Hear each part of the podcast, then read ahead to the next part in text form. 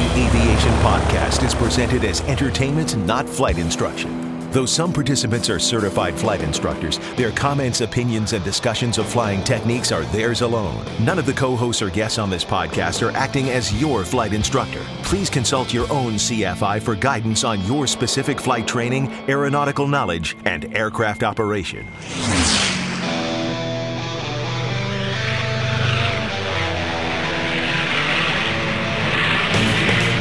This is the Stuck Mic Avcast, an aviation podcast about learning to fly, living to fly, and loving to fly. Episode 77 Regaining Your Currency and a surprise guest coming up on this episode of the Stuck Mic Avcast. Now, here are your co hosts Victoria Zyko, Sean Moody, Eric Crump, Rick Felty, and Carl Valeri. Hello and welcome to this episode, episode number 77 of the Stuck Mic Avcast, reporting from the other side of the planet on the island of Bali in Indonesia. I'm Len Costa. Joining me on the show today, first we have the man, the myth, the legend, Mr. Carl Valeri. Welcome. How are you today, Carl? Len, it's awesome to have you back. I feel like the Who here, and we've gotten the band back together. This is so cool to be talking to you. I'm glad to be here. Thanks for having me on today. It's exciting.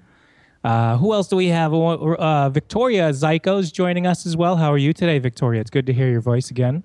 Um, why didn't I get an intro like Carl? I, I'm a little well, hurt. you know,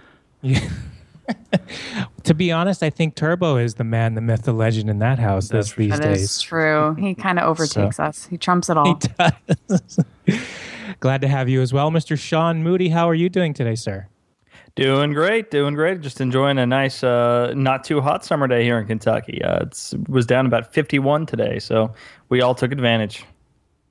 Excellent. And uh, the first time I'm spending an episode with Mr. Eric Crump. Glad to meet you and welcome to the show today.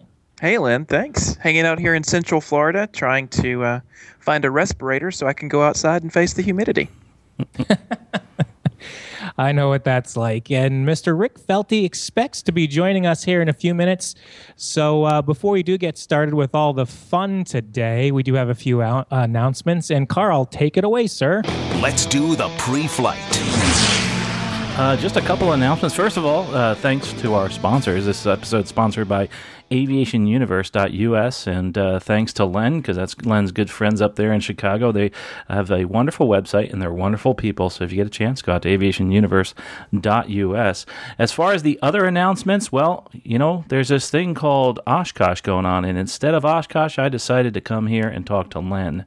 I thought that would be just as exciting, and, and it is for me, you know, because, well, mm, well, actually, you know, I wish I was at Oshkosh right now, but Len, you know this this is so cool having you back on the show for an episode and, and talking about things in overseas. All those people at oshkosh uh, we really are missing you. Uh, and i really i think this year is going to be a cool year for oshkosh. It's going to be awesome. I've seen some of the pictures. I don't know if anybody else has seen what's going on over there but it's it's really cool. As a matter of fact they call it AirVenture nowadays uh, instead of oshkosh. How many here i think victoria's been there. How many here have actually been to oshkosh? Victoria has right yeah, at least a dozen times. a dozen times. Great. Wow. I will for sure be there next year, so I will find everyone and talk with you all. Just to let you know, Victoria, I've had a couple people contact me looking for you. at, I've been uh, hiding. And I said, she's not going to be there. They're like, oh, you're kidding. I've wanted to meet the myth, the legend, Victoria. And I said, well, she's that sassy little redhead. You won't miss her in a crowd, believe me. And uh, they said they really want to see, as a matter of fact, a couple of your clients too, and uh, some good friends of mine are there. They flew in their Cirrus, and you probably know who I'm talking about. Yes, I do. and they, they wanted to say hi as along along with all the other folks that, that missed you over there at AirVenture. I actually thought I was going to make AirVenture this year. I had it in my calendar, uh, but life got in the way. Uh, how about you, Sean and uh, Eric? Have you either one of you gone to Oshkosh? I've been uh, three times, I think, um, working each time. I'd love to go just on my own time and just have have the time to wander the grounds. It would be uh, amazing for sure to see all that stuff. You know, I've never gotten to go to Oshkosh. I mean, it's I've now that I live next door to Sun and Fun, I don't have an excuse not to go to Sun and Fun. But um, it, it, was weird because in my former life um, uh, with Gleim Publications, all in the summer is the busiest time of the year because all of your new editions of everything you print comes out in the summer. So escaping to Oshkosh wasn't an option. And now I run a college program. Well, I'm this is you know the busiest two weeks of my life getting ready for the fall term. So I, I guess I'm eternally cursed not to go to Oshkosh. Well, I lame. I, and it is lame. I agree. I, I, tell you, I, I will write a note for you, Eric, so that you can go. As a matter of fact, Give me a hall pass. we've talked about switching jobs here. Maybe I could get that week off, and I'll give you my vacation, and I'll go work for you.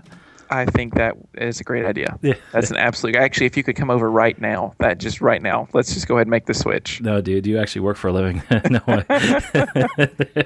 I've done nothing but talk on the phone all day long oh, today. Oh, so if you want to come do this job, I feel like a telemarketer. well, Len, Len's been there a bunch of times, right, Len? And you, you just, you was in your backyard there. Uh, well, not quite in the backyard as it, as it was when I was uh, residing in Chicago for a little while. But I've actually only been there, I think, probably a total of three or four days in my lifetime. I went once during college with a friend of mine, and then um, a few years ago, uh, I went for I was I think it was for a weekend. So I haven't had a lot of time to spend there myself, but it's always a fun time to to be at these uh, big events. Well, I'm I'm hopefully going to make it next year. Of course, I'm right near Sun and Fun, and that is my favorite event. Uh, but this is the you know not at AirVenture 2014 episode, and we really you know would love to be there. Uh, we can't be there, but in spirit we are. Now entering cruise flight. But today we have some really cool topics, and, and this is going to be an exciting episode for me because uh, one of the things I talked about is is getting current finally uh, single engine. Of course, I'm current in multi engine, uh, but Victoria is going to talk a little bit about getting current single engine after a long hiatus. So hopefully, I, am going to learn a little something too about uh, in Victoria's discussion, and then to add to that, some really cool stuff that Len mentioned before the show about about keeping current in other countries. You know we really have to be thankful for what we have here in, in the United States as far as keeping current and flying. It's a lot cheaper, and Len's going to talk a little bit about that later. But uh, on to our first topic. That was the only thing that we wanted to announce as AirVenture, and, and just happy for the folks that are that are there right now, and uh, and really uh, you know appreciate the videos. Keep sending them to us. Uh, of course, you know you can go to stuckmicavcast.com and, and hit contacts and send us your pictures. Tell us you know what's going on and what was the most exciting thing you did. So, Victoria, talking about uh, airplanes and, and keeping current, the, the cool thing is uh, you've been talking about flying and getting back into flying, and now now you're talking more about uh, becoming current, and you're going to tell us a little bit about your experiences and some, some good advice. So, Victoria, take it away. Thank you, Carl. Um, I was thinking about it the other day. I fly actually a lot, and you'll see me blog about all these different planes I've flown in and places I've gone. You know, I recently talked about the toilet paper roll fun and things like that, maybe our Bahamas trip. So I am very active in the pilot community and in the air. But then I started to realize, well, when's the last time I landed a plane? How often have I been landing planes? When did I last do pattern work? When did I practice stalls? You know, when did I last get back to the basics and didn't fly from point A to B? And the more I thought about that, I realized when I fly with Bob, I'm sharing half the time and sharing half the landings. When I did toilet paper flying, I just did straight and level. Um, I don't know how to land a tail wheel yet, or if I tried, it probably wouldn't be pretty. So um, all these times I was up in the air, I wasn't actually doing much and it was harming me. Even though I had these great experiences, I was learning to rely on other people versus myself. And um, my skills were just getting pretty dusty. So recently, I just took it easy. I decided I'm going to go out and I'm going to get current and I'm going to just go back to the basics and slowly work my way up. Uh, has anyone else kind of had that experience where you feel like you're leaning on other people or you're in airplanes all the time, but it dawns on you you haven't actually taken the controls? Oh yeah, That's at work Carl all the pretty time. much every day. you beat me to it. I was going to try to sting Carl. You got to be slower on the uptake, Carl, so I can make fun of you. well, it's true though. I mean, sometimes you're just sitting there. Honestly, I, I've gone a couple weeks without even touching the controls. I've been swinging gear all day. Uh, you know, sometimes my schedule's been that I'm like, oh gosh, you know, I haven't been able to fly for a while, and uh, you know, because I'm on reserve sometimes, and yeah, it's like, oh my gosh, now I actually have to land. How do I do this again? Oh, that's right, I got to pull back at the last minute. Uh, but yes, I mean that that's uh, and, and honestly, that's the same thing with with small planes. I've been up in small planes like you have, uh, but I haven't done a lot of flying myself. So uh, yeah, that's that's been kind of an issue. But I'm kind of interested to hear what what uh, what you have to say is so I, I can I can figure out what I need to do. I guess I kind of have the same issue though. I um, it's weird because I have little airplanes everywhere and people, you know, flying them everywhere. And I realized the other day actually I was doing some recurrent training myself for um, for an FA ride, and I realized when was the last time I went out and did ground reference maneuvers. And I actually decided I was going to look it up, so I started looking back through my logbook. I'm embarrassed to say it, it was about 14 months ago. so, Wow. I mean, you know, because when I when I do fly, it's usually on a, some kind of evaluation. I'm either being evaluated or I'm doing an evaluation. So I, you know, to get an airplane and go out and practice maneuvers just for my own personal currency, um, it's not that I don't want to do it. I think I just forget. I get carried up with something else and I just forget to go do it. But it's it's something we need. As I start getting back in and start doing more flying, I realize there's dust here and I need to shake this off. Um, and so I think it's a very valid topic. I'm glad you brought it up, Victoria. Thanks. Um, when I got started up again, I realized that there were a lot of the little things I haven't done in a long time. So I knew there was going to be a lot to be missed. So I did my pre flight. And when I finally picked up that checklist, I realized there was a lot I had missed because I was just trying to go on my memory and in a rush to just get in the air and get this done and get what I thought were going to be horrible landings over with. So I'd suggest, um, since if it's been a while, to not stress yourself out, take things step by step. Pretend you're a student again if you have to. Yeah, it can be embarrassing. You're this awesome pilot and been flying forever, but you feel like a student again. But it's okay. You know, we all hit that point. So um, I took out the checklist and I made sure I followed everything before taxiing, running up, and taking off. And then when I did my pattern work, I did full stops and taxis backs. That way, I wasn't rushed to pull up the flaps, put the carb heat back in, and accelerate again. I would be able to land, take a second to rest, and then go over with what I could do better. And I found that just being very methodical and taking it easy on myself and not being too hard on myself really helped me get back into being in control of the plane. So you, you did full stop taxi backs just to interrupt real quick. They Yeah. that's a I think that's a great idea because I'm I'm kind of going through this in my mind how I'm going to get single engine current again. I'm going to tell my instructor, listen, no touch and goes for me, man. you know, I'm I'm pulling off the side of the runway, and that's that's a great idea. So you can slow things down. When I thought of it at first, I was like, oh, I could get twice as many in. I could be flying a lot more. I'm not going to be sitting taxiing in this really hot 80 degree weather. But I didn't know how much I'd be able to uh, relearn because I would be so rushed. It would just be go, go, go. And it would end up stressing me out even more because it was stressful for the fact that I had this dust. And I was frustrated with myself for being so rusty. So, with that going on in the back of your head, it's kind of nice to stop, relax, think it over, and go up again. Some great advice. The uh, and that's um, basically what you're saying is just slow down. Period. And that's one way to do it. And that's cool. Cool. And so, Carl, when you mention your instructor, is that still supposed to be me? I'm just curious. You know, I, I'm not so sure anymore, Eric. It seems Because like kind my of tough. my phone stopped ringing, and I, I thought maybe you got cold feet. I didn't want to push you into anything. What I was thinking of doing is that I'm going to go to another airport and, and get all my bad landings done and my porpoising and everything. And then I'll come back to you, Eric, and, and say, hey, look, Eric, I can actually do this after I've done like 30 landings with somebody else and embarrassed the heck out of myself. Carl, we're only going to record your landings from five different perspectives. Exactly, I mean, that's you know, what and really, you know, it's it's the sixth or seventh one that would really show, you know, the real details. You don't have anything to worry about at all. That's a problem too, is putting all that pressure on yourself. Kind of like your first solo. You know someone is watching what you are doing. And I know so many people out at Frederick Airport. I was thinking, oh my gosh, my boss, he's, you know, his hangar is right next to our um, corporate airplane hangar. So, you know, is he going to be watching? Is he going to be seeing what I'm doing? Is he going to be showing up when I make my last landing? Like, do I sound okay on the radio? Is my friend listening? And that's all this unnecessary stuff that we put in our heads and that could stress us out and make the landings not as great. Because, you know, we, we watch people landing too and judge from time to time, but you don't know what that person's going through in the aircraft. So I try not to judge landings, so I hope no one else is judging mine. And the worst thing is to have an instructor tell you, "Boy, you're you're an airline pilot and your landings suck that bad."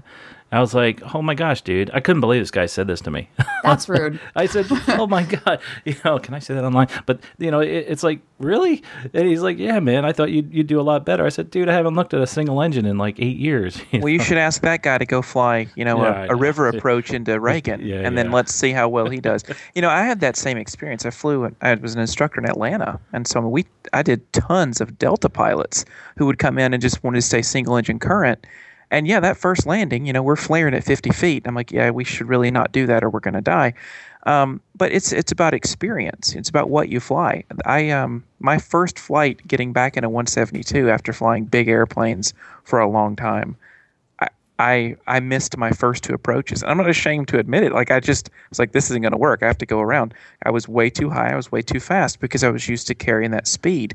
And in a 172, you don't need all that speed and altitude. So, you know, I think that um, I've heard a lot of instructors, you know, who gripe about flying with airline pilots. I'm like, well, why don't you go try to do their job? you know, it's it's about your experience. Yeah, you can do this all day long from the right seat of a 172 because that's what you do every day. And I think it's that's one of the things we need to understand about being the like uh, Victoria said, the pilot community. It is a community, and I don't do what you do. You don't do what I do. So, you know, let's sort of share some wealth there. Right. Yeah, that's a good point for instructors that are listening. You know, don't don't berate those guys. I mean, they or gals. You know, because they've been out there flying something different, and it, they just haven't had the experience in doing what you're doing. And you know what happens is, I don't know if you've had this experience, uh, Eric. Is you know we a lot of times we're out there and we're flying really well in the air, but when it comes to flare the airplane, you're like, oh my god, you mean I have to pull the power back? Are you nuts? and uh, you're looking at the instructor, you're like, really, dude? And they're sitting there looking at you like, yeah, you know, we're not going to make it to the runway if you don't pull that power back. Right. And there's a thousand feet. and there's a There's thousand, two thousand 2,000. feet. Yeah. Three thousand feet. and and like in the last quarter of the runway, you touch down. You know, it's like holy smokes, and uh, it's like time to go around. But- Right. I think, Victoria, you mentioned a point too that I thought was really interesting uh, to connect with what Carl's saying. You know, when you're coming back to an airplane after a long period of rust, especially if you're brave enough, really, if you you know if you're brave enough to call the local flight school or call a friend you know who's an instructor to get in the airplane, you know, I, I knew a lot of people who like what Carl said, of course Carl was joking about being so ashamed to fly with somebody else. You're going to go try to like practice on your own because you don't want to embarrass yourself. And I think to some extent, you know, the instructor community, you know, kind of, uh, I guess, they're used to dealing with students most of the time who are pursuing a, a rating or a certificate. They fly on a regular basis. They're working on a certain set of skills. I think instructors need to understand when when somebody comes to you off the street who maybe hasn't flown in a long time or who hasn't been doing really proficiency based flying in a long time, You've got to understand this is a different kind of student. Um, because if you come at them with this attitude of "Wow, you're you're really an idiot and you're terrible in an airplane," uh, you know, best case you run them off. Worst case you know they say well i'm never going to fly with an instructor again and they go up and try to do this this training on their own and perhaps hurt themselves. So um, you know I, I think that's a very valid point about you know having the um, not over not overstressing yourself out with all the pressure of getting into an airplane again but also making sure on the other side of that coin that the instructors or the fellow pilot that's going to be riding with these people understand that they are going to bring some internal stress in there that's just part of the equation. You got to help get rid of that and not make it worse And even just bringing um, any pilot friend with you can help too. If if they feel comfortable and if you feel comfortable with that, it doesn't have to be a CFI. I hadn't flown a Cessna in quite a while. I was kind of getting too used to the Glasair, and I wanted to make sure I could still fly the Cessna because they're two completely different birds. So I actually had Bob come along with me the first time I did pattern work, and this is my first time flying a Cessna in I think about seven months. And he hasn't flown one since his training because he's been flying the Glasair for his past, you know, 800 hours or whatever. And so he just was there to kind of help me through, make sure there wasn't something major I missed, or to keep an eye out in the sky for me if things got too busy. It was just kind of there, like my support, my backup if I needed it. And um, that was helpful to have him there. And then, you know, we got to take selfies and enjoy a flight together. But, um, you know, it doesn't necessarily have to be a CFI, maybe a friend and confidant. And if they both, if you both feel comfortable going up together and backing each other up, it's it's nice to have people that you can go do that with. Say, hey, can you just come do some pattern work with me or a couple approaches so I can knock some of this rust off? Hopefully, not literally. yeah, not literally. That's a great point, Victoria. I mean, that's my buddy. He he comes up with me. He's a private pilot, and he gets me current. You know, I say, hey, listen, it's your airplane, but let me, you know, help me out here. You know, because I haven't landed in a while. So that's that's really cool. You, you really kind of. It seems like you hit a nerve here, though, as far as as far as landings are concerned. It, you, you, said something before, though. It sounds like you did pretty well, though, right? Um, actually, I I did quite well. Uh, I was surprised. I laughed, really excited, um, and I think it was because maybe I was more focused. I think we tend to get complacent when we're used to flying an aircraft over and over. So maybe you're not thinking so much. Kind of like when you do a cross country trip, you're not, once you get into the groove of things and do it all the time, you don't think, oh, well, what happens if my engine fails right now? Should I land here? Should I land there? Should I land there? And doing this pattern work, I was like, okay, it's best if I have 90 knots here, 80 knots here. You know, I want to be like 55 when I'm over the numbers. Like, I was focused on hitting certain points, kind of back when like you were a student, when the instructor would tell you, okay, flaps here, turn here. And I think I had this level of focus that I hadn't had in the past. So actually, my landings were probably pretty good compared to back when I was more um, fluid and getting complacent. Huh, but how about the other stuff? I mean, you know, we talked a lot about landings. How about all the other things, navigating, etc.? How'd you feel doing that? You must have been pretty comfortable. Um, you know, the navigating is not the worst thing to me because I do a lot of cross countries. My concern is always that final part, the approach into the airport, um, getting that set up. I'm, I'm always worried I'm going to screw up what the tower tells me. Um, sometimes missing, you know, the other day, Bob and I went flying to Ocean City and he said, Oh, you're going to do a right downwind? And I was like, No, I'm going to do a left downwind. And then I was trying to think, oh, is he right? Is that supposed to be a right downwind? And it turns out I was right. and when you have two people there thinking two different things and just simple things like where's that turn going to be could really affect the traffic pattern and other people in there. So that that was more of a concern to me than getting from point A to point B. How about maneuvers? I haven't done much of those yet. Um, I literally just got the past last weekend the weekend before and the weekend before that was two days of pattern work and then this recent trip to Ocean City. So I'm still in the beginning stages of getting everything down again. I'd love to get up there and do some stalls, do some power off landings, and just feel like, you know, I have control of this plane. Slow flight, I think, would be very beneficial too. So, so no loops and rolls right now. Ah, well. I might. I, I, have some connections, but then again, I'm not 100% in control again. And that's what I want to gain back. I want to be able to be a confident PIC. Well, it sounds like you're pretty confident. So, so what else? What what else do we need to do or think about when we're getting current besides the landings? Well, my only other suggestions were, you know, sometimes you just can't afford to go up and fly, mm. but there's things you can do at home to help you. I know it sounds silly, and I always laughed at my father telling me this, but just chair flying helps a lot, especially for, you know, working through your approaches if you need an IPC. Going through the steps in your head and kind of gaining that muscle memory, when you get in the airplane, they'll come back to you quicker because you've practiced it at home in addition, listening to podcasts, um, listening to Stuck Mic or anyone else out there, you know, just staying involved in the aviation world. So all the terminology and hints and tricks are just fresh in your mind. That way, when you get back, you don't feel like you've been secluded or on vacation far too long. You feel like, you know, oh yeah, this this will come back to me. I, I know what this does. How about the simulators you're saying about chair flying? Do, do you have like a sim at home? Um, I don't anymore. I used to do Microsoft Flight Simulator. Uh, that was quite fun to play around with. Um, but I think I I actually prefer chair flying when I'm doing a flight sim. I know it's not real, um, and I I don't know. It just never personally for me. It, flight sims never work. How about those But the chair ones? flying helps me. I imagined the worst case scenario, like panic driven bad things, and see what my mind, how my mind would work it out. Well, that's a good idea. I know Eric has those, uh, the Redbird.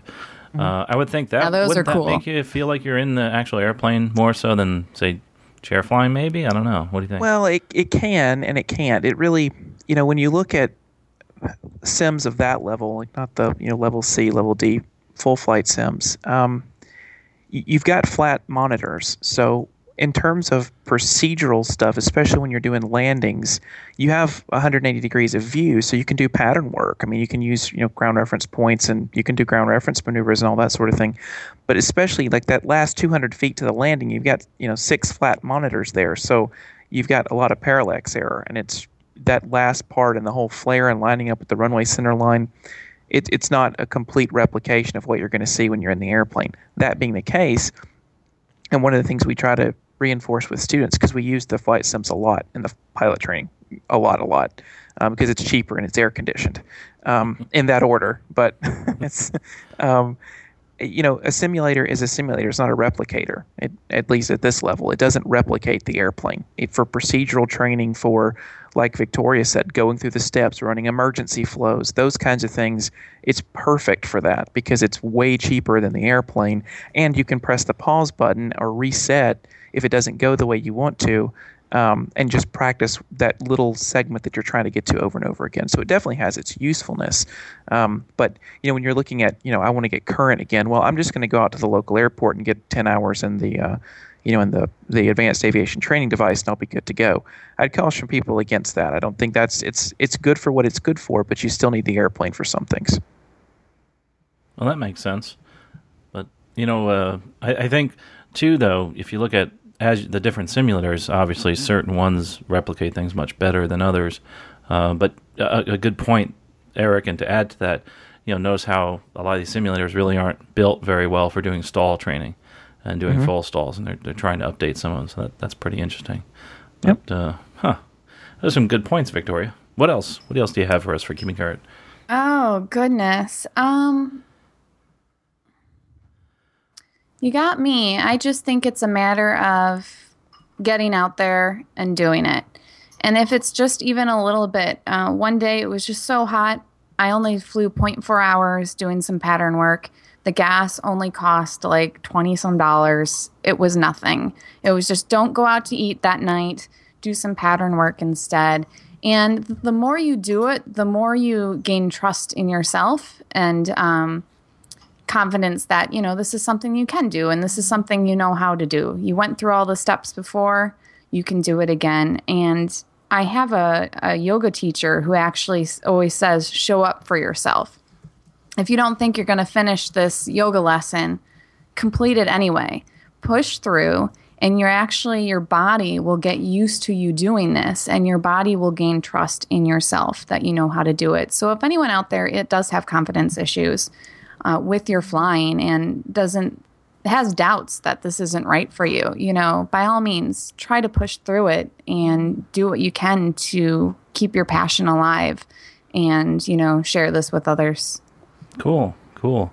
And, and, you know, being being current is is is all about pushing through and and and sharing that passion. I I think when we you know when we look at ourselves and we say to ourselves, "Gosh, I'm not really that safe." We look internally and we say, "I need to get current in whatever it is. Maybe it's landings, maybe it's doing instrument approaches, whatever it may be."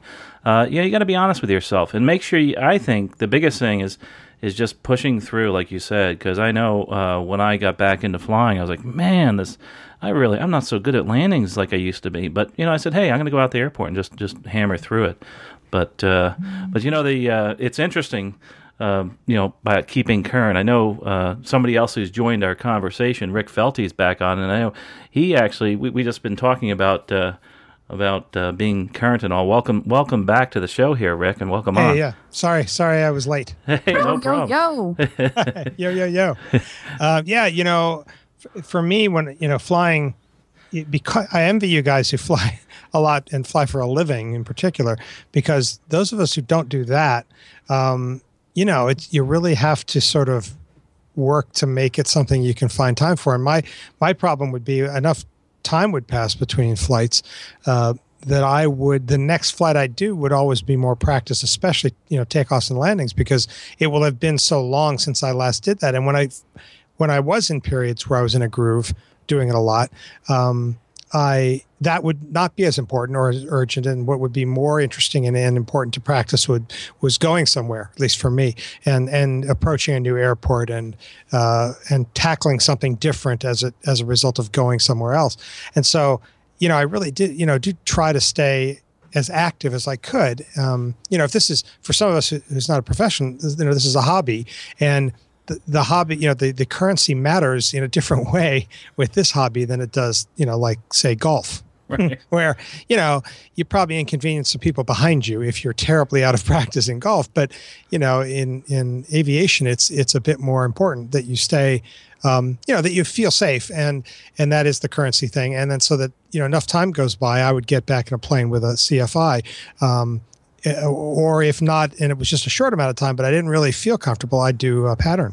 Uh, so because I was intermittent off, often, I have an awful lot of pattern practice just because I was ramping back up again feeling comfortable with things. So Awesome. And you know, it does the cost ever get to be Yeah. an issue for you? Yeah. I, Yeah, I for sure. everybody- I mean, it's an that's an impact thing for me. It- It's definitely one right now. I'm, you know, and and the other thing is, bec- because you know to stay current, you're gonna want to fly a lot. That that the you know you, you you have to commit to a regular thing, or at least in your head say, I'm going to try to fly a certain amount. You know, doing the math on buying a plane, for instance, for me, even just which I have not done, was always how much am I going to use this thing versus renting? You know, what's that equation? Right. And if I'm going to fly, you know, let's just let's say well, if I'm going to fly once a year, there's no point in having a plane um, because it's cheaper to rent. If I'm going to fly enough, there's a threshold at which point it's it's worth you know it's worth owning. And the same thing's true, I think, of um, you know of flying that you should you should be able to commit a certain amount of, of uh, your recreational uh, money uh, that you have available to doing that and otherwise wait till you've pulled enough up and it seems to me and then fly a bunch but um, that is a challenge. That and and the other thing that i'm bumping into now too and it's all it's all good it's all fine you know these are not huge life problems but is um you know family stuff time away and uh, and and getting the family involved is one solution to that when that's possible. Um and then and then you're right money's a renting and, and having the money available for that is a is an issue that i think a lot of people confront Well, time and money, it's it's with everybody. And I know Victoria, we, we were talking a little bit about that offline as far as money, and you know, there's insurance, there's there's gas, and and all that involved. But you know, one of the things that I've found is being when I was a partner in the actual, you know, in the airplane, I was I was flying a lot more. Uh, what's what's really interesting is that I was incredibly current when I did that. I was like, wow, you know, having a partnership it makes me go fly more. So I miss that. I'm not quite as current. But you know, uh, it's interesting. We we talk about costs, Rick, and and Victoria. But you know what, Rick? We have we have a little surprise for you. We have we have somebody actually on here, and you get didn't get to listen to him before. But we No. have someone who's who's in in an, in a location where it's extremely costly. As a matter of fact, he did the intro, uh, and you know who's with us? It's uh, Len Costa. Len's, Len Costa. whoa Yeah. Say hi, Len. Hey, hey, hey. Yes, Dude. I- Dude. I, s- I, snuck, I snuck on the show today to talk about uh, what it's like to not ever see or touch an airplane again. well That's a big that- transition.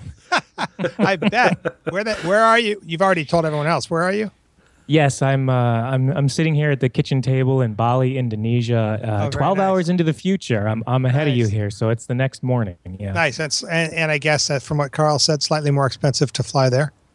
Uh, a little, uh, yeah, just just a little bit. Uh, you know, to to give some perspective, one of the things that I was, you know, curious about after making a choice to leave my airline career, how would I stay current? Or the other question, should I even bother to stay current? Now, why would I ask that second question?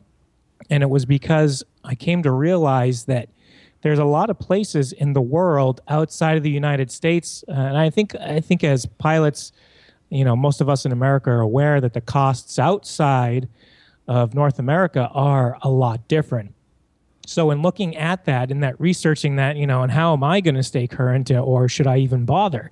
I did realize that uh, you come into a lot of factors. One of them is price, which which nobody wants to pay a lot more for the same product at the end of the day. So, excuse me you don't want to you don't want to pay 10 times to to do pattern work uh, what you normally would do another problem is you might be able to find a cfi you may be able to rent an airplane and you might be able to go around and do some local flying but there's a lot of other things regulatory in nature that may permit you after that from actually occupying the aircraft as pilot in command uh, you know there's a lot of countries in fact most of the ones that i've seen so far are very prohibitive as an FAA pilot not being able to rent a foreign registered aircraft.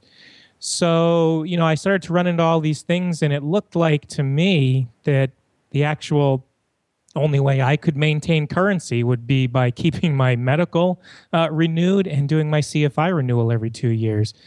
Uh, so at the moment, I haven't uh, I haven't actually flown. We're we're in July here, recording this episode. I haven't flown an airplane since November, and uh, so, so going from flying an airplane every day as a career to, to almost quitting cold turkey has been a huge transition. Um, and, and, you know, a friend of the podcast, actually, a friend of ours, TJ Shembakar, uh, is sort of in a unique, similar position that I am. And when I was visiting with him recently, he's now in Singapore on, on assignment for, uh, for his employer. And I asked him this very question, uh, you know, what what is he told me all kinds of cool experiences you should you should have him on the show one day to talk to you about flying in africa and what it's like going bet- across country borders um, inside the continent of africa they make you import and export the aircraft just to do a landing so interesting wow. story but nevertheless wow. So he was glad telling you talked me, to him. He is awesome. I yeah, I spent him. the week. I spent the week with him. Uh, it was it was fantastic. But he was telling, actually, you know, he was first of all, telling me that the costs that he had incurred in attempting to stay current, because he also came to me and asked me the same question Should I stay current? Living in Singapore, should I bother staying current because renting an aircraft is difficult? And this is kind of the same conversation that I've already spoken. Uh, you know, the information I've shared here right now is the same information I shared with him. He's actually a little bit more fortunate, whereby he gets to go back to the United States every couple of months uh, from Singapore for whether it's uh, visiting family or other obligations there. So he says to me, you know, when I go home every two or three months, I'm going out in an airplane for a couple of hours and I'm I'm getting current, but I can't rent an airplane in many places. So is it worth my time? And I, you know, my advice was if if it's one of those things you can't use, uh, maybe you know maybe you just sort of put it on the shelf right now until you're in a position or a location where flying is something that you can do on a regular basis once again. And, and and, you know coming full circle that's kind of where i'm at. So i sort of put aviation on the shelf at this point. Um, interesting little segue. When i was in nepal they they don't really have a lot of general aviation there. We were hiking. We went uh, we went by one airport and it's this beautiful, brand new long runway at the top of the mountains. And it's right around 11,000 feet in altitude. Gorgeous, new, brand new runway. The airport looks like something out of a Clint Eastwood movie. it is just completely abandoned, you know, and the fence is all locked up. There's nobody there, no aircraft on the ground, nothing is absolutely happening there. I took a few pictures in front of this airport and it was kind of depressing. And on the flip side, I took a few pictures because uh, the other factor that even though the gates were locked, people had built, well, first of all, somebody had driven their vehicle through the fence. So there was a big hole, there was a big gap in the fence. And in other parts of the fence, people had actually put ladders over it to get across and uh, you know back and forth. So the flip side of foreign aviation is I guess they don't uh, have the same feelings about airport security as we do.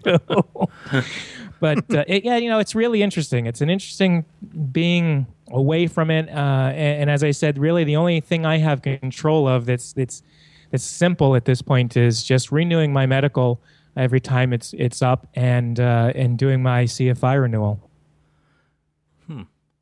Len, you were just kind of, and of course, you were just talking about some of the the atmosphere there at some of the airports. Like you mentioned, the one is pretty much locked up. But even if you're not flying, is there much of a chance to kind of commune with other pilots, just hanging around hangar flying, that kind of thing? I didn't really see any. Uh, again, in this one particular instance, the airport was a, or the I should say, the facilities were abandoned, meaning there was nobody there.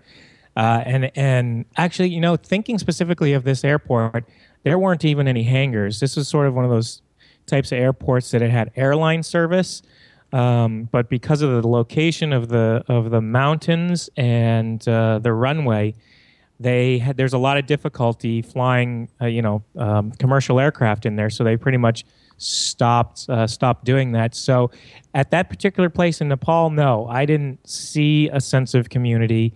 Uh, I also haven't had an opportunity to really go to any other local, more general aviation airports, but even as a whole, for instance, uh, in Kathmandu, when we were um, disembarking the aircraft, looking around, the only thing you could see there was commercial aircraft. Uh, there really weren't hangars with private aircraft and the likes. So, uh, you know, so far in my experience, it's it's not quite the same sense of community as back in the United States. Now that's you know not necessarily true. Like Europe has a very big active uh, hobby pilot population, um, and so does Australia. But I'm not. I get a feeling that in different parts of Asia, in this part of the world, it's not quite the same. So you've been on a lot of airlines, then. It sounds like. I've been on. Yeah, I've been on a couple. Uh, we took um, we took Emirates to uh, from Boston to the UAE. Uh, very fantastic service there. Uh, we also I don't want to say we're sort of pushed in this direction. I made I made a a informed decision as a aviator and as a consumer to purchase tickets and fly on Malaysia Airlines. Um, you know that was not something that I was just going to be, oh, an airplane disappeared, I'm never going to fly on them, uh, etc. So I've flown on Malaysia Airlines, uh, same very good level of uh, of service and and the likes. Uh, we flew recently on a company called Jetstar, which is an Australian airline. It's one of these no frills uh, we advertise the ticket is fifty dollars, but uh, a bottle of water is four dollars. Stowing your bag is twenty dollars. Renting a seatbelt is another seven dollars. So it's a it's a lot of uh, it's a lot. You know, your fifty dollar ticket turns into a two hundred and twenty dollar ticket, and you're like, what the heck just happened? Land- landings um, are extra. yeah, landings are extra, safe landings. So I've got a couple in the future coming. We're, we're going to be flying on Garuda, Indonesia. Uh, and an- another interesting one um, is Egypt Air. I'm going to be flying on Egypt Air. So it's kind of. They're good. It's kind of. I've done Egypt Air. Yeah, I actually looked them up online as well. And they are. Um, as far as I can tell, they have they they keep up with the same standards and the same quality as an American uh, based airline and and have the same sort of credentials or not credentials but um, accreditations by the FAA. So, oh, so I yeah, like you know, free booze and the TVs. So. Well, there's that too.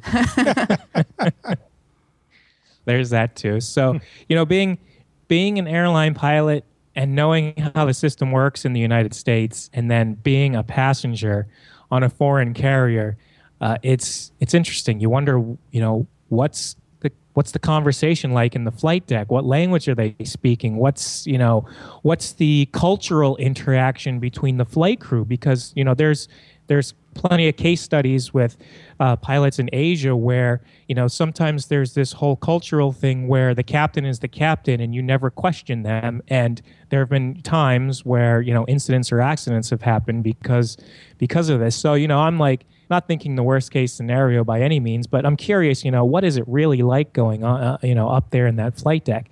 Uh, so yeah, it's, it's it's been interesting. There's a lot of uh, a lot of cool places we've seen and a lot of cool airports I've been to, but so far not uh, no general aviation uh, contact whatsoever. But we will see how that continues to pan out in, in during the travels.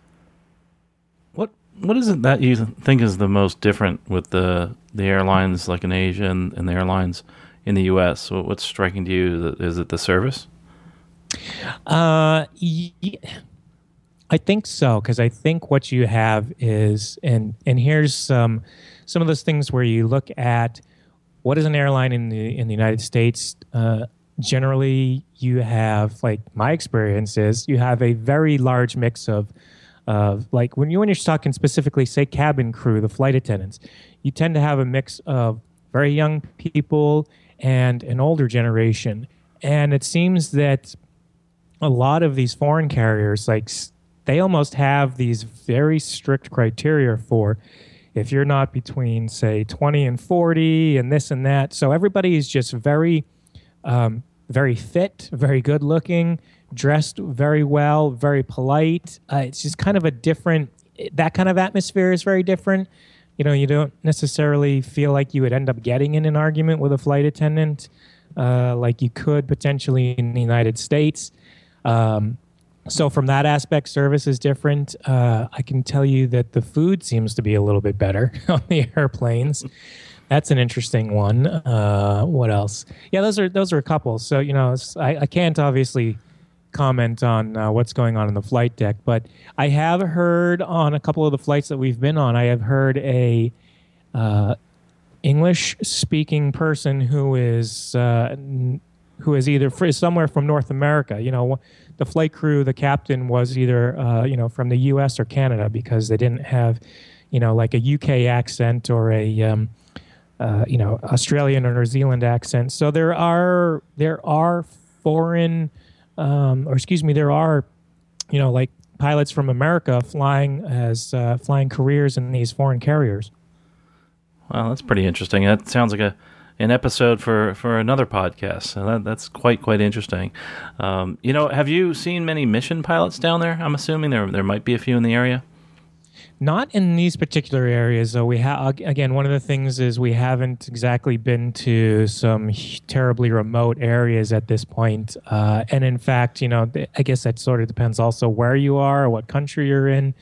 Uh, here in Bali, it's not particularly remote or, um, you know, it's not exactly a struggling type of community. So not here. I uh, Nepal would have been a little bit of a different story, meaning they don't have the same sort of infrastructure and where roads and vehicles can go. So uh, one place aviation could be beneficial is there. However, on the flip side, you tend to see a lot of locals just walking the trails to deliver goods, whether it be lumber or food or any of that those kinds of things. So the most I saw as far as general aviation there in Nepal was the uh, search and rescue helicopter coming up and down the valley all the time, pulling plucking people off the mountain. But you know that would be a kind of good you know good place where missions missions might uh, might be beneficial. But uh, nothing here in Indonesia. Although I'm sure there's other parts of Asia that uh, that we'll see. You know, maybe maybe that is the case.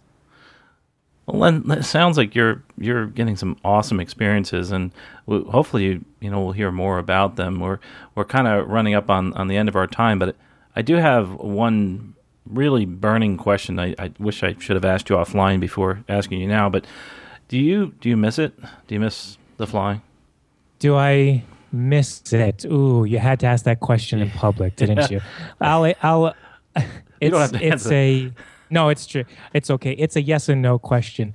I I miss flying. I miss uh, you know I miss being able to get into an airplane and go places that I want to go and uh, see things that I want to see. But to put that in perspective, I, I missed that for a long time being an airline pilot as well, just because I was moving around so much and was never in a never living in one place really long enough to to rent an airplane. And of course, open airplane just kind of came into the scene as I was uh, leaving the United States. So that would have been something beneficial. So I miss flying, but I don't think honestly I haven't for one moment missed my airline career. So uh, that we can definitely talk about on another podcast, and I can give you all the reasons why.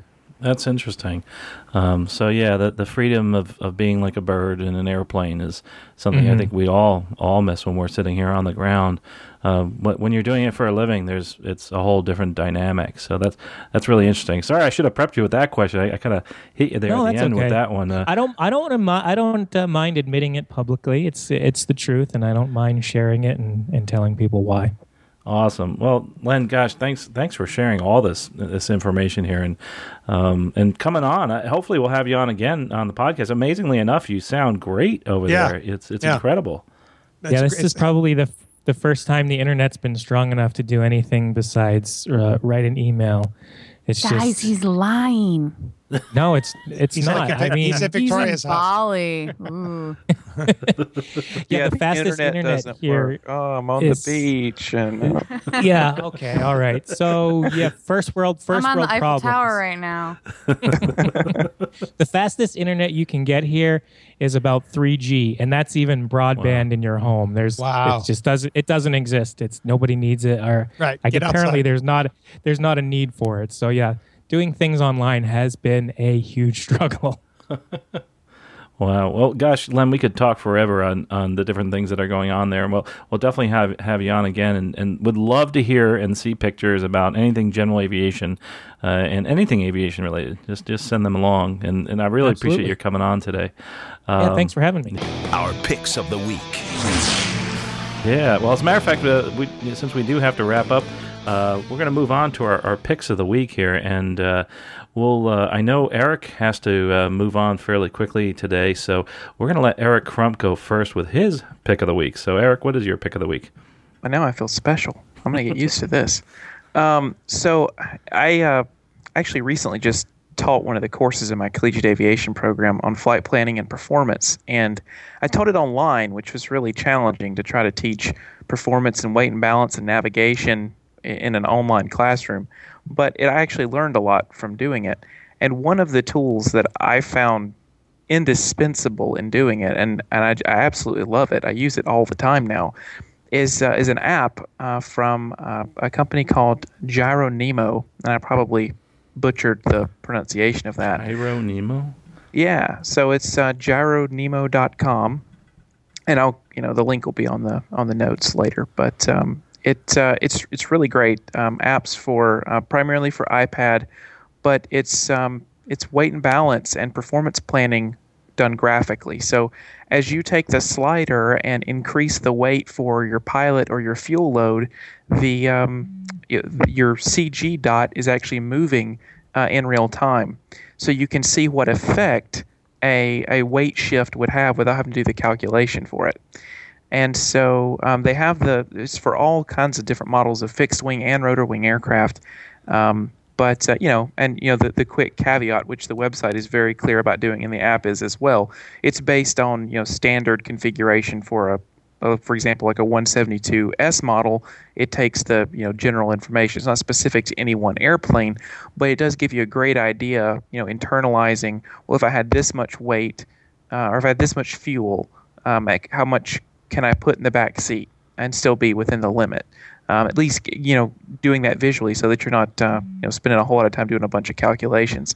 Um, really awesome app, and the performance charts are really cool too because as you build whatever weight you have, um, it it seamlessly transfers your weight information into the performance tab, and it'll actually show you where on the runway your ground roll will stop, you know where your actual rotation will occur, and then it'll show you where your uh, where your point to clear the 50 foot obstacle is. Um, it's just really a really interesting way to visualize all that and sort of tweak some of the details to see the effects. So from a from an operational perspective, it's really great to kind of see how the, the aircraft is going to perform. But if you're an instructor, um, what a great tool to help you know explain this sort of thing to students uh, without having to get the, the old table out. And not that you don't need the table but it's a great visual way to to explain these concepts. And i think uh, i found that it was a huge help in helping new uh, new students to the concept sort of figure that out um, and internalize it visually. Uh, lots of great videos available on youtube and from the website also about how the app works. Just uh, it was really awesome. So I, I highly recommend it So this is kind of like your own personal dispatcher, you know, type of load planner. Is that what it is? You know, like It pretty can- much, yeah, but just for a 172, or for they've got the Cirruses in there, um, the 182, the, some of the Pipers, the Diamond aircraft are in there, and again, a full suite of uh, of helicopters also. Cool, interesting. Well, thanks for that, Eric. I know you got to you have to, to buzz on out of here, but uh, really appreciate you, you coming today, and and uh, as always, some great conversation. Appreciate that, and, it's a Yeah, great pick of the absolutely week. loved it. I'm definitely gonna go check that out. Great to get to talk to Len too. Yes, So yes. you guys have fun. Thanks, thanks. See ya. See, the uh, and and the next person up is uh, actually Victoria has a really cool pick of the week that she's gonna. It's actually a bit of a surprise. What it, what is it, Victoria? You have? My pick of the week is my dog and me. Oh, cool. I, I don't know. Um, actually, I can say I will soon be a published author. awesome. Cool. Yes, my friend and I uh, have created the Turbo the Flying Dog series. It's a children's book, and it's actually, well, it's going to be a series of book, but the first book basically is about Turbo. He's alone at the pound, and he's finally getting adopted. But before he can go home, he has to hop in a little thing called an airplane. And he's never heard of what an airplane is or what an airplane does. And all the dogs at the pound have their different opinions on what an airplane is. And at the end, Turbo gets a little scared. He's not sure about this whole airplane thing. And uh, I'm going to leave it with that. That's your little teaser about Cool. the first book, Turbo the Flying Dog. Do you know when when we can get it? well, we're pre- we're prepping for a crowdfunding campaign, so we actually cool. can afford to get this published. So please follow him uh, and promote him whenever you can. You can find him on Facebook.com slash Turbo the Flying Dog. On Instagram, he's Turbo the Flying Dog, and on Twitter, he's Turbo Flying Dog without the the. And he's getting a lot of likes. He's getting a lot of enthusiasm. People are really excited. And what's fun about these accounts is that the children that'll be reading the book get to see what the real Turbo the Flying Dog looks like, even though the books are going to be picture books and cartoons. So they get to interact with Turbo and see his everyday life and that he's really doing these flights that he talks about in the series. So I'm very excited and please follow him um, and get as excited as I am. That sounds really cool, guys. We'll definitely have some links on there about that, and definitely fly, uh, follow the Flying Dog. As a matter of fact, Turbo the Flying Dog, I've been flying for, or excuse me, following for a while, and uh, I love the updates. I love all the pictures, and sometimes I'm I'm sitting there in the cockpit between flights, and all of a sudden I'll, I'll see a picture of him in in some interesting. Po- I you know what I think? I think he knows how to pose now. Oh, he knows what a camera is. Oh, I think so. It's does. amazing because he gets he gets the expression right. It's like, give me, okay, now give me that pouty look. Okay, good. That's right, right there. We got the shot. Perfect. And and I know you're sitting there doing that, and and he can. It's like he's he's like a person. He really is. It's it's such a neat personality. I think. He's got a great personality, and the fact that he took on to flying and cool. it just has become a part of his life is why I think the books will be really successful. Awesome, awesome. I'm sure they will be, and we'll definitely be promoting it here. Um, thanks for that one, uh, Rick. What is your pick of the week? Yeah, uh, once again, I have a, uh fun aviation related uh, game. Um, this is an iOS app as well as a Google app. Clearing my throat there. Uh, it's a basically it's it's a it's a very elaborate glider lander, but the glider, of course, in question is the space shuttle, and it's a really nicely photorealistic um, final approach uh, of the shuttle to um, uh, Cape Canaveral to you know back to back to the uh, the VAB and, and its headquarters there in, in Florida, where what it used to do, and it's very cool. The game itself is very short, um, and but it's really it's really challenging. I will tell you, I've flown it 22 times. the categories are perfect landings, good landings, safe landings. I've had no perfect or good landings. I've had three safe landings. Um, five hard landings, which I assume are pseudo safe, and then the ones that turn red are crash landings, ba- um, uh, crashes, and bailouts. And um, it's it's fascinating, and there's a lot of variables you can you can adjust in terms of the uh, weather conditions and all that. But it is just this what you get this this really great you know small world little small app uh, sense of how precise that has to be because um, you know uh, the the, the the you know the way the weight distribution on the wheels when you touch down, the way the nose wheel comes down, all that stuff um, has to happen very within some very narrow tolerances. I mean, I can get it on the runway no problem, but um, getting it getting it right and getting it even close to perfect has eluded me. So I would recommend it. It's called FSim. Uh, fl- uh, space shuttle simulator. It's uh, the website is f-sim sim.com, uh, and there's an app, an iOS app, and a Google app, and it's a lot of fun. That sounds like a blast. I, I like the bailout option. I think that's pretty cool. Yeah, I haven't seen anyone yet. You also have multiple camera views, all the standard stuff, and there's replays. And I haven't seen anyone. Uh, I haven't seen the bailout happen, but I should probably try to make that happen. Do some barrel rolls. awesome. That sounds like a blast. I got to check that one out. Uh, and let's see. That's uh, and we'll have links to that by the way on the website at uh, stuckmicavcast.com slash 77. And Sean Moody, what what do you have for your pick of the week this week? Mine isn't so much a uh, product as it is an organization. They're called uh, Ageless Aviation Dreams, and uh, I just came across them. Um, I saw a news report from out west about uh, these people who had gone to an airport, and, and what they focus on is. Um, veterans who are living in long-term care uh, communities, getting them up in the air in a Stearman and kind of you know reliving their their days when they flew these these great airplanes. And it looks like they uh, they travel across the country um, in the the coming weeks. It looks like they'll be in Tennessee Indiana Ohio Wisconsin Illinois and then out west in Washington and Oregon again um, and it's just a really really neat organization I guess kind of sort of similar to Honor Flight in trying to give back to veterans and that kind of thing um, their uh, their website is agelessaviationdreams.org. You can find out more. They've got a Twitter account, Facebook account, and then you can also see all those uh, those dates and locations where they'll be coming up. And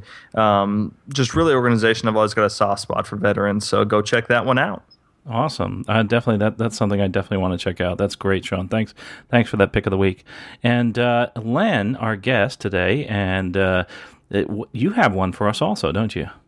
I do actually. You know, there's uh, it being the the week of AirVenture and and such. There's a lot of product announcements coming out, and preparing for the show today.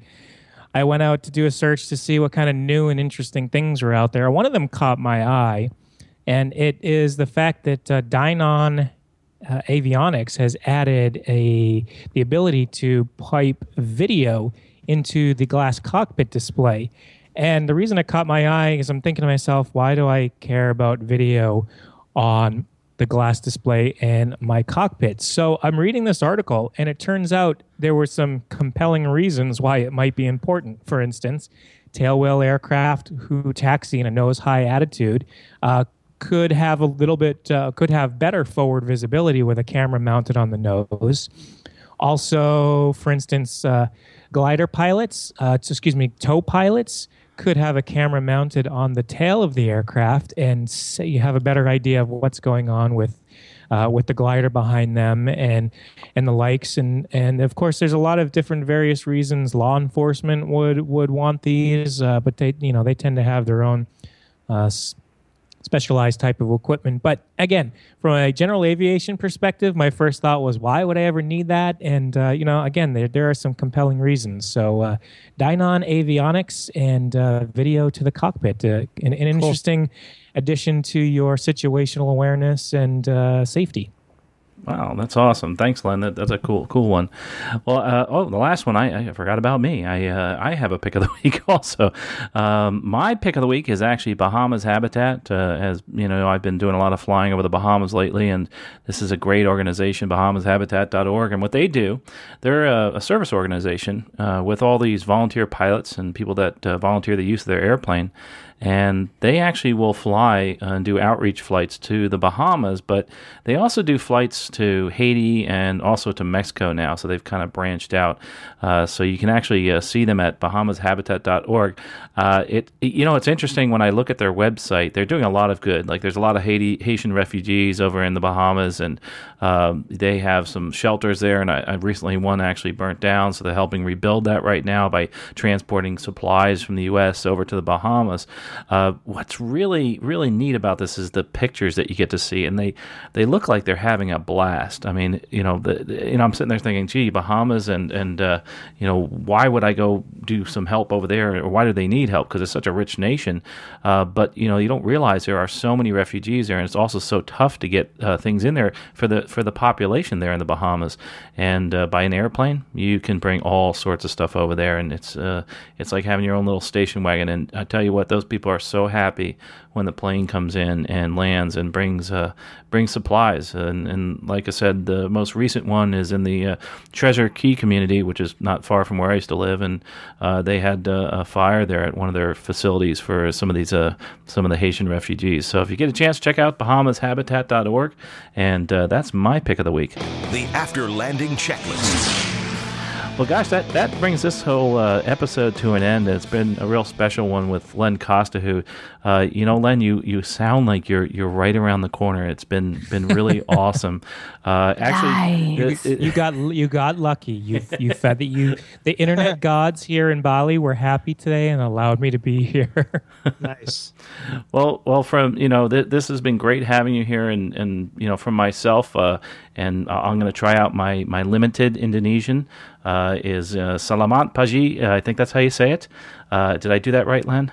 I hope I said. Close. Uh, selamat pagi. Pagi, salamat pagi. That's good morning. Yes, Yes, good so, morning, uh, because that's- that's where you are in the morning. Thank and, you. And so, salamat pagi. Uh, thanks for correcting me there. And uh, and I I appreciate everybody listening over in Indonesia. And hopefully, uh, you'll you'll spread the word about Stuck Mic Avcast. Not sure how many listeners we have there, but but Len's going to get the word out for us. well, for myself and and Eric Crump and and Rick Felty and Victoria Zyko, Sean Moody, and of course uh, Len Costa. We really appreciate you listening today to Stuck Mic Avcast episode 77. Don't forget to visit our sponsors, aviationuniverse.us, and also the other folks that are on the website. Just go out there and click and, and, and you know, visit them. That helps us out, helps pay for this, and helps us bring the content to you. Uh, also, don't forget, sign up for, um, for our VIP list, and you'll get some updates as to what we're doing and where we're going, and some, some special little bonuses that you don't get as, a, as just a regular listener. But uh, but we do appreciate you. And uh, from myself, Carl Valeri, again, salamat pagi, and have a great day. Good morning, and we'll talk to you next episode. Safe flying. You've been listening to the Stuck Mic Avcast. Members of the Stuck Mic Avcast may receive compensation for products or services mentioned during the podcast. Compensation may be received in the form of, but not limited to, referral commissions, free products, or service trials. Our opinions and views are never influenced by any compensation, and you should always perform your own due diligence before purchasing any products or services mentioned during the show. The Stuck Mic Avcast is an aviation podcast and a Valeri Aviation Corporation production.